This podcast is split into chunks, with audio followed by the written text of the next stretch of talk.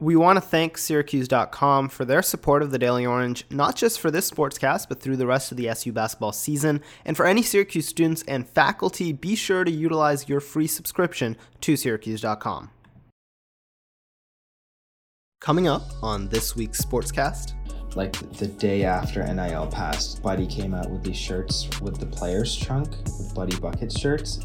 Joe Girard actually has the most Instagram followers in the team, explains why he also got a few deals. The NCAA's decision on July 1st of this year to allow players to profit off their name, image, or likeness opened the door for collegiate athletes to build their brand and make money off it without restrictions from their schools and collegiate conferences.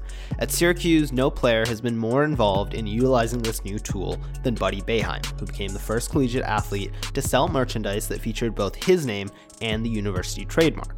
One of our men's basketball beat writers, Gaurav Shetty, explored what the NCAA's ruling has meant for players at Syracuse in his story, which came out November 18th, headlined How Buddy Boeheim, Cole Swider, and others are cashing in on name, image, likeness. It's a start of a series of stories which will explore other facets of how NIL will affect SU men's basketball, such as taking a look at the recruiting implications that already reared their head with the decommitment of Kamari Lands.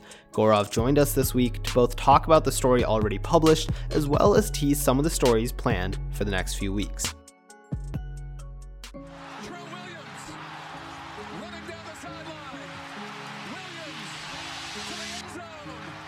I'm Arabdho Majumder.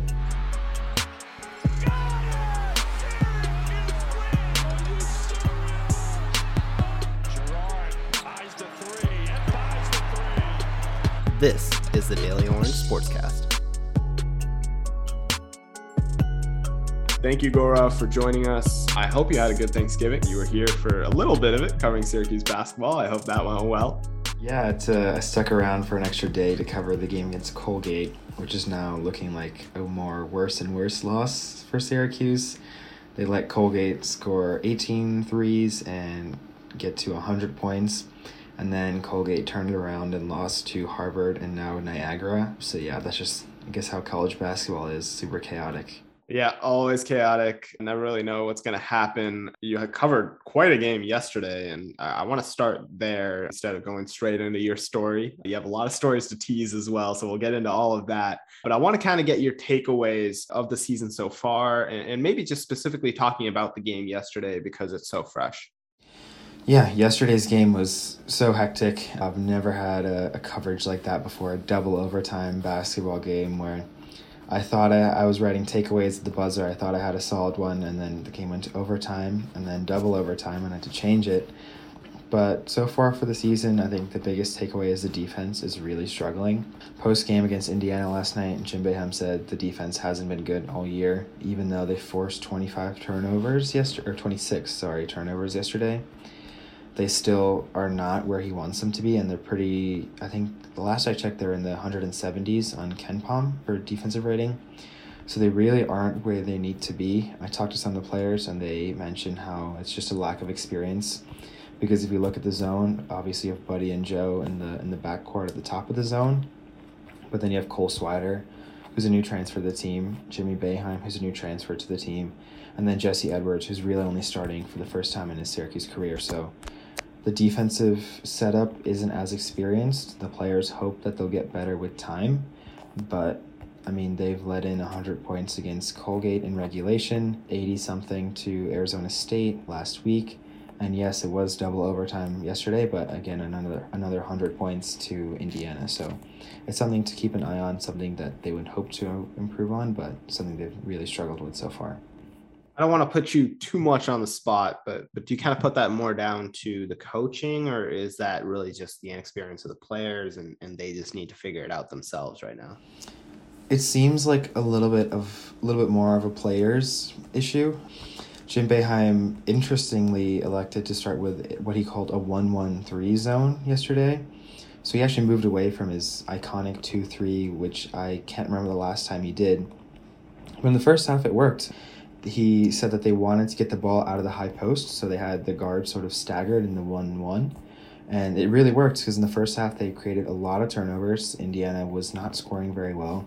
And I think they went into halftime with like a double digit lead. And then Indiana made some adjustments at halftime, figured out how to get the ball around, get the ball to open shooters in the corners. And they made the comeback and obviously tied the game at the end and again at the end of overtime and eventually fell. But clearly, the defense, there are some glimmers of hope, but I mean, if it took just one halftime adjustment from Indiana, clearly that there is a lot more left to work on for this defense to be where they want to be. Well, long season for sure, so they have time to figure it out. And the offense seems like it's clicking more or less. Yeah, I would say the offense has clicked for the most part. They're doing pretty well, but three point shooting is something that's been a little bit streaky. They started really well on the season. I think Joe Girard made about nine straight. He didn't miss for a while. But Cole Swider has struggled a little bit out of the gate. He's had good games here and then. But if you look particularly back at the game against VCU on the first game in the battle for Atlantis, Syracuse couldn't even top 60 points, and that was because VCU's defense is really good, but the Orange just didn't figure out ways to get players like Jesse Edwards, Cole Swider, Joe Girard going. And when it's just left on Buddy to score and keep Syracuse in the games, that's not sustainable and that's not something you can keep up.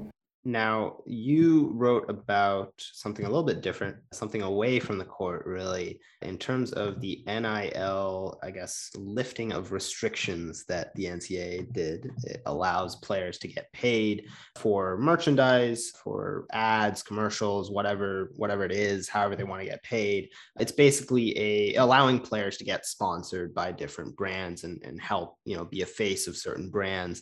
Now, Buddy Boeheim has really been the guy on this Syracuse team that's really taken that and ran with that opportunity. You wrote about him and a little bit about Joe Girard as well, I believe, in, in your story from two weeks ago now on mm-hmm. how Buddy Boeheim, Cole Swider, and others are cashing in on name, image, and likeness. I want you to kind of just give me a rundown of, of the story and what you were able to find out about how a lot of these deals kind of came about. Yeah, so over the summer, the NCAA, NCAA passed new legislation that allowed college athletes to profit off their name, image, and likeness, hence the name NIL. Essentially, it's a way to create some equality where uh, for the for the past however many years, it was universities that really made a lot of money based on an athlete's play. So, for example, if Buddy Boeheim, if you think back to his NCAA tournament run last year, he wasn't getting sponsors during that run. It was Syracuse that was getting the attention. It was Syracuse that was getting sponsorship money, brand deals, because people wanted to be associated with the basketball team because they couldn't associate with Buddy individually.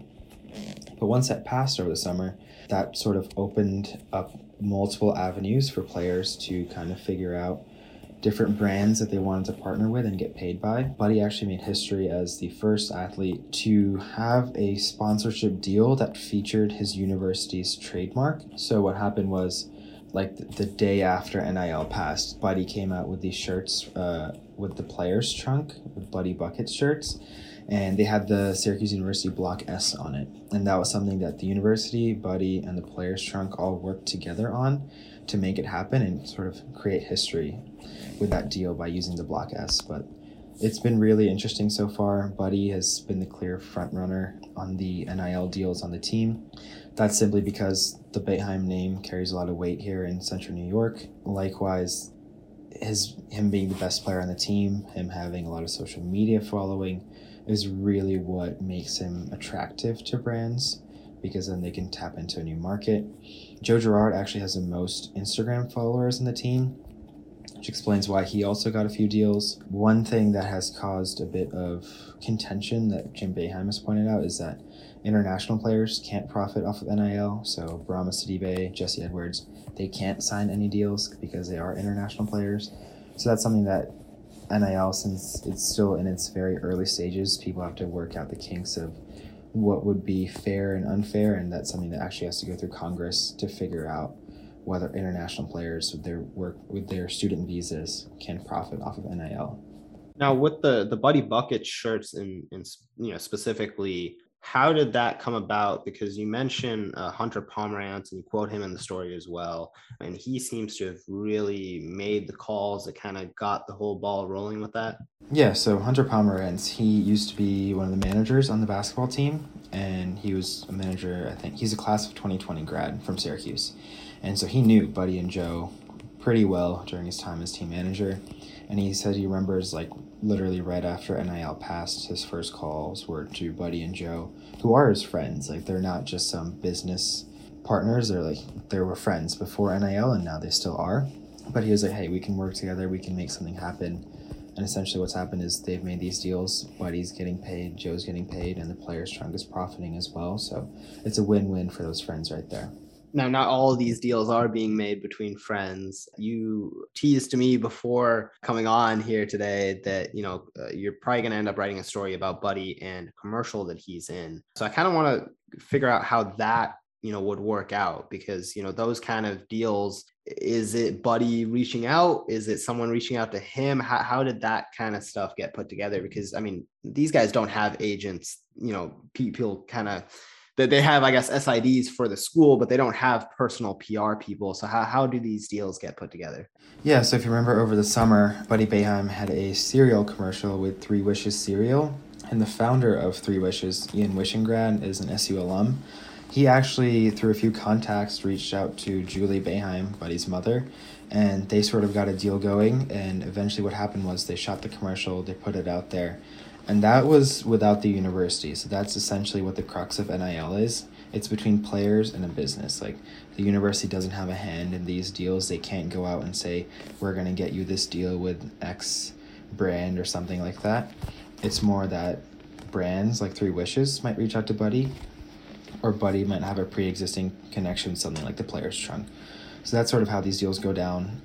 Joe Girard has mentioned that like a lot of his deals just go to his camp, like his dad or someone gets someone reached out to them and then they kind of figure out the details of the deal and then they can end up announcing it at whatever point.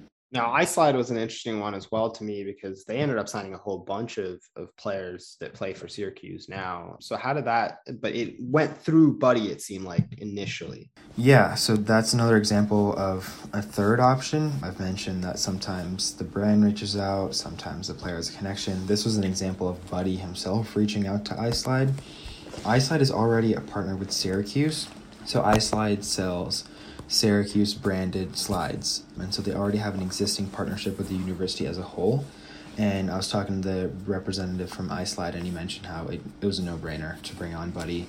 They also brought on Joe Girard with his big platform, and then they elected to sign Cole Swider, who they interestingly knew about because iSlide is based out of Boston and Swider's from Rhode Island. So he's in that greater Boston area, and they knew about him in high school and wanted to sort of pair with him, but they couldn't because NIL hadn't passed. But now that it has passed and he's still at Syracuse, they figured he might have markets in Syracuse, Villanova, or even Rhode Island.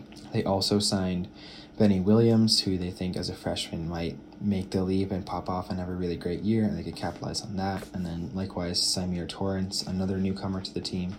He's actually a Syracuse native, so they sort of wanted to capitalize on that homecoming narrative and how he's a local to Syracuse, and that's why they ended up signing him as well. But the interesting thing about iSlide is because they had a partnership with the university already, if you go to Syracuse's campus bookstore, you'll see a rack with iSlide merchandise and you can buy things like Buddy Bucket slides there because there is that partnership already. So this is almost like a third of sort of three-way deal that was mutually beneficial to all parties because Buddy got his merch out and he got paid. iSlide also sort of made money by capitalizing on Buddy, and then the university hopped in and was like, we can facilitate higher sales for a cut of the profits, and that's sort of what ended up working out. It seems to be at least a win-win-win situation for everybody involved. Uh, what was the kind of overall, I guess, feeling that you got from from talking to the players, and then even some of the the companies and the people that are you know kind of running the marketing for the companies? What was the feeling that you got from them uh, about the ruling and, and what they've been able to to put together so far? It sounds like the the players who are signing deals are having a great time with it. Buddy loves acting in these commercials. He had a Beak & Skiff one as well, and all of his teammates were laughing about it. They thought it was a great time. They thought it really fit his personality of just being a goofball. But I think for the the companies as well. iSlide said sales have been up because it's been a great deal for them. Likewise for the players trunk. But the interesting thing of note that Jim Boeheim also sort of complained about during ACC Media Day was that it's unfair that, for example, someone like Buddy is getting all these deals, getting all the money, but someone at the lower end of the rotation, say like Frank Anselem, might not have any deals, might not be getting any money. And that's something that NIL is still in its early stages, but the whole crux of NIL was that it's supposed to reward players essentially for their play and their following and their brand. And that by nature is going to be the best players on the team. So the people are going to follow the best player on the team on social media. They're not going to follow the eighth or ninth man on the basketball team. They're going to follow the star player. And so that's how it sort of works. But the basic thing was that for a long time, that's how it worked on college campuses. So, like for any student on campus, whoever has the most followers, they're more likely to get a brand deal. So, if a student in the engineering college has like 10,000 followers, and then a student over in Newhouse has like 10, it doesn't matter. There is no fairness it's just going to reward who has the biggest market. And that's sort of what happens to basketball players and just athletes in general now. It, uh, it allows student athletes to essentially be on the same playing field as the rest of the students on campus. And that was sort of the big equalizing effect of NIL. Now, the interesting thing to me about that is that, say, a guy like Buddy, and you're kind of saying that, you know, when, when he had these commercials, uh, some of his teammates were kind of laughing along with it. You know, they liked him.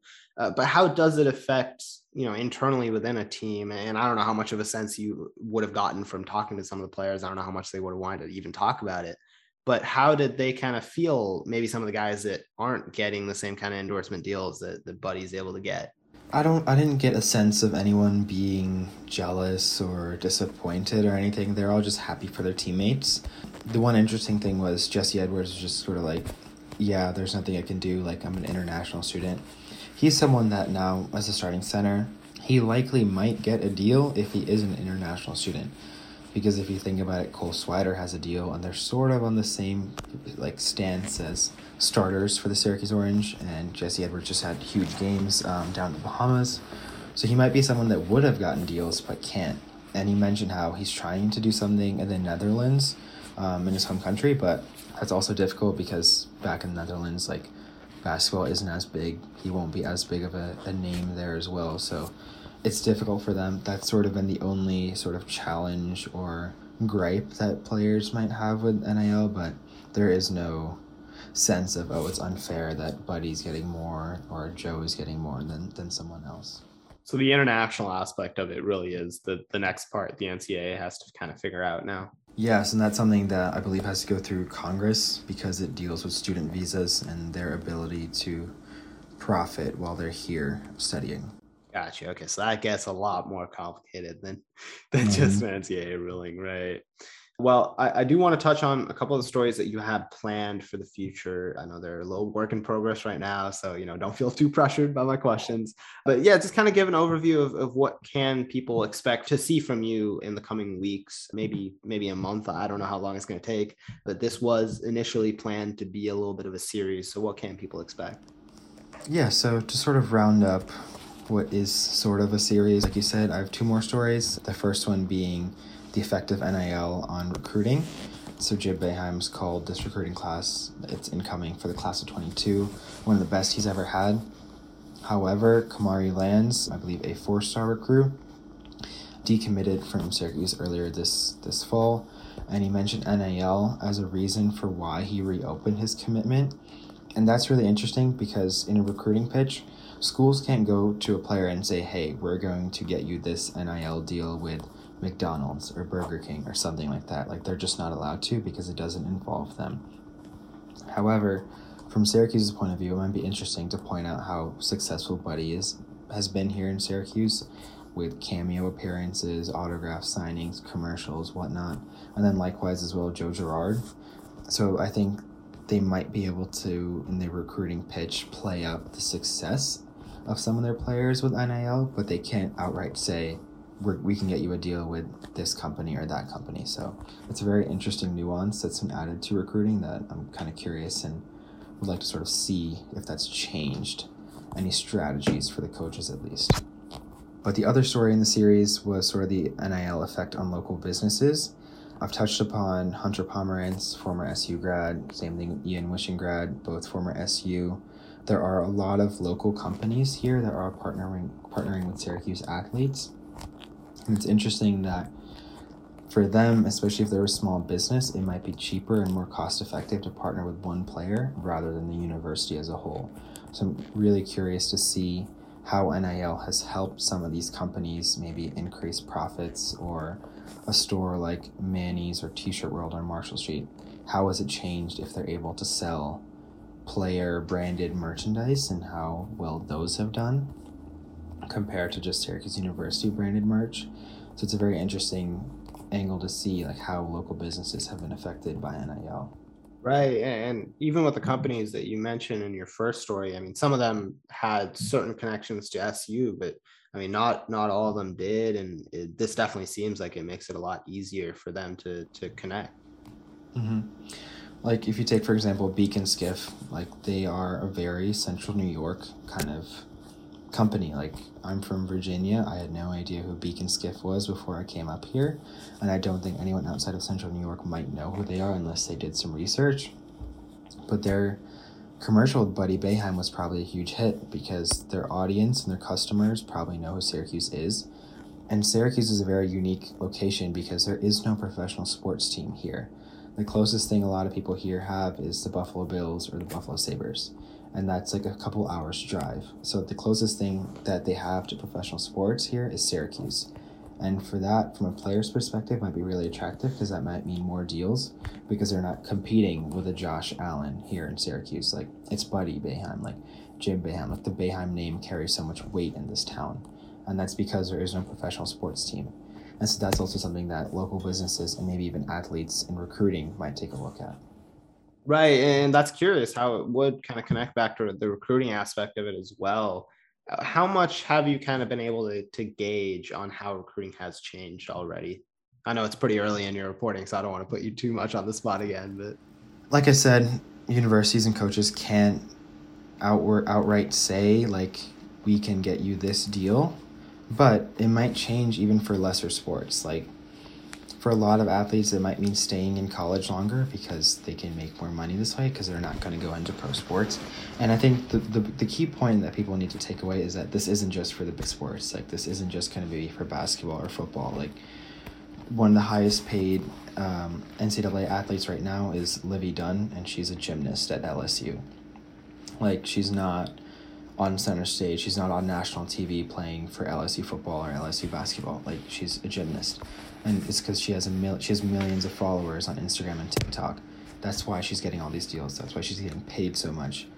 So theoretically, someone at Syracuse on women's lacrosse, women's ice hockey, men's soccer, like any of those relatively smaller sports, could have the same level of success. Like it doesn't matter if you're playing the big sports like basketball, football, or men's lacrosse. It just matters how well you're doing on social media because it's the fact that businesses want to tap into the market you've created rather than Syracuse University's market as a whole. Yeah, the women's uh, lacrosse and, and, even men's lacrosse example is, is to me really striking. And I feel like that's where even more so the, the recruiting angle of NIL might even factor in. And obviously, Syracuse is associated with lacrosse greatness throughout history as well. So definitely uh, something to look out for. Now, the last thing that I, I want to touch on, and you've been through this drill before, of course, I do want to get a story or a quote or an anecdote that didn't quite make the story. We're talking about the initial story that you wrote, or, and I'll change it up a little bit for this one, maybe something that you've already found out in your reporting for stories down the line that you'd like to share just as a little teaser. I can give a little bit of a teaser, but I think maybe I shouldn't because it's a really good one but I will say the Buddy Boeheim Three Wishes cereal boxes are scheduled to drop in January. So look out for my story for the behind the scenes of that commercial and where it was shot because that's a very important location that I'll mention in my story. But also look out for those boxes that'll be hitting shelves come January. So were you able to go during shooting? I was not able to go during shooting, but I did hear where it was shot and it was really special to the founder, Ian Wishingrad, he was a huge fan of Syracuse, so it was really important and really cool for him, from what I gather. Okay, interesting. Well, we'll all look out for that. We're also going to be looking out for all your coverage of Syracuse men's basketball throughout the season. Again, you, Roshan, and Andrew Crane do such an incredible job of covering the team. And so, yeah, look out for their stories. Thank you again, Gora, for coming on. Yeah, appreciate it. Always fun to, to be on the pod.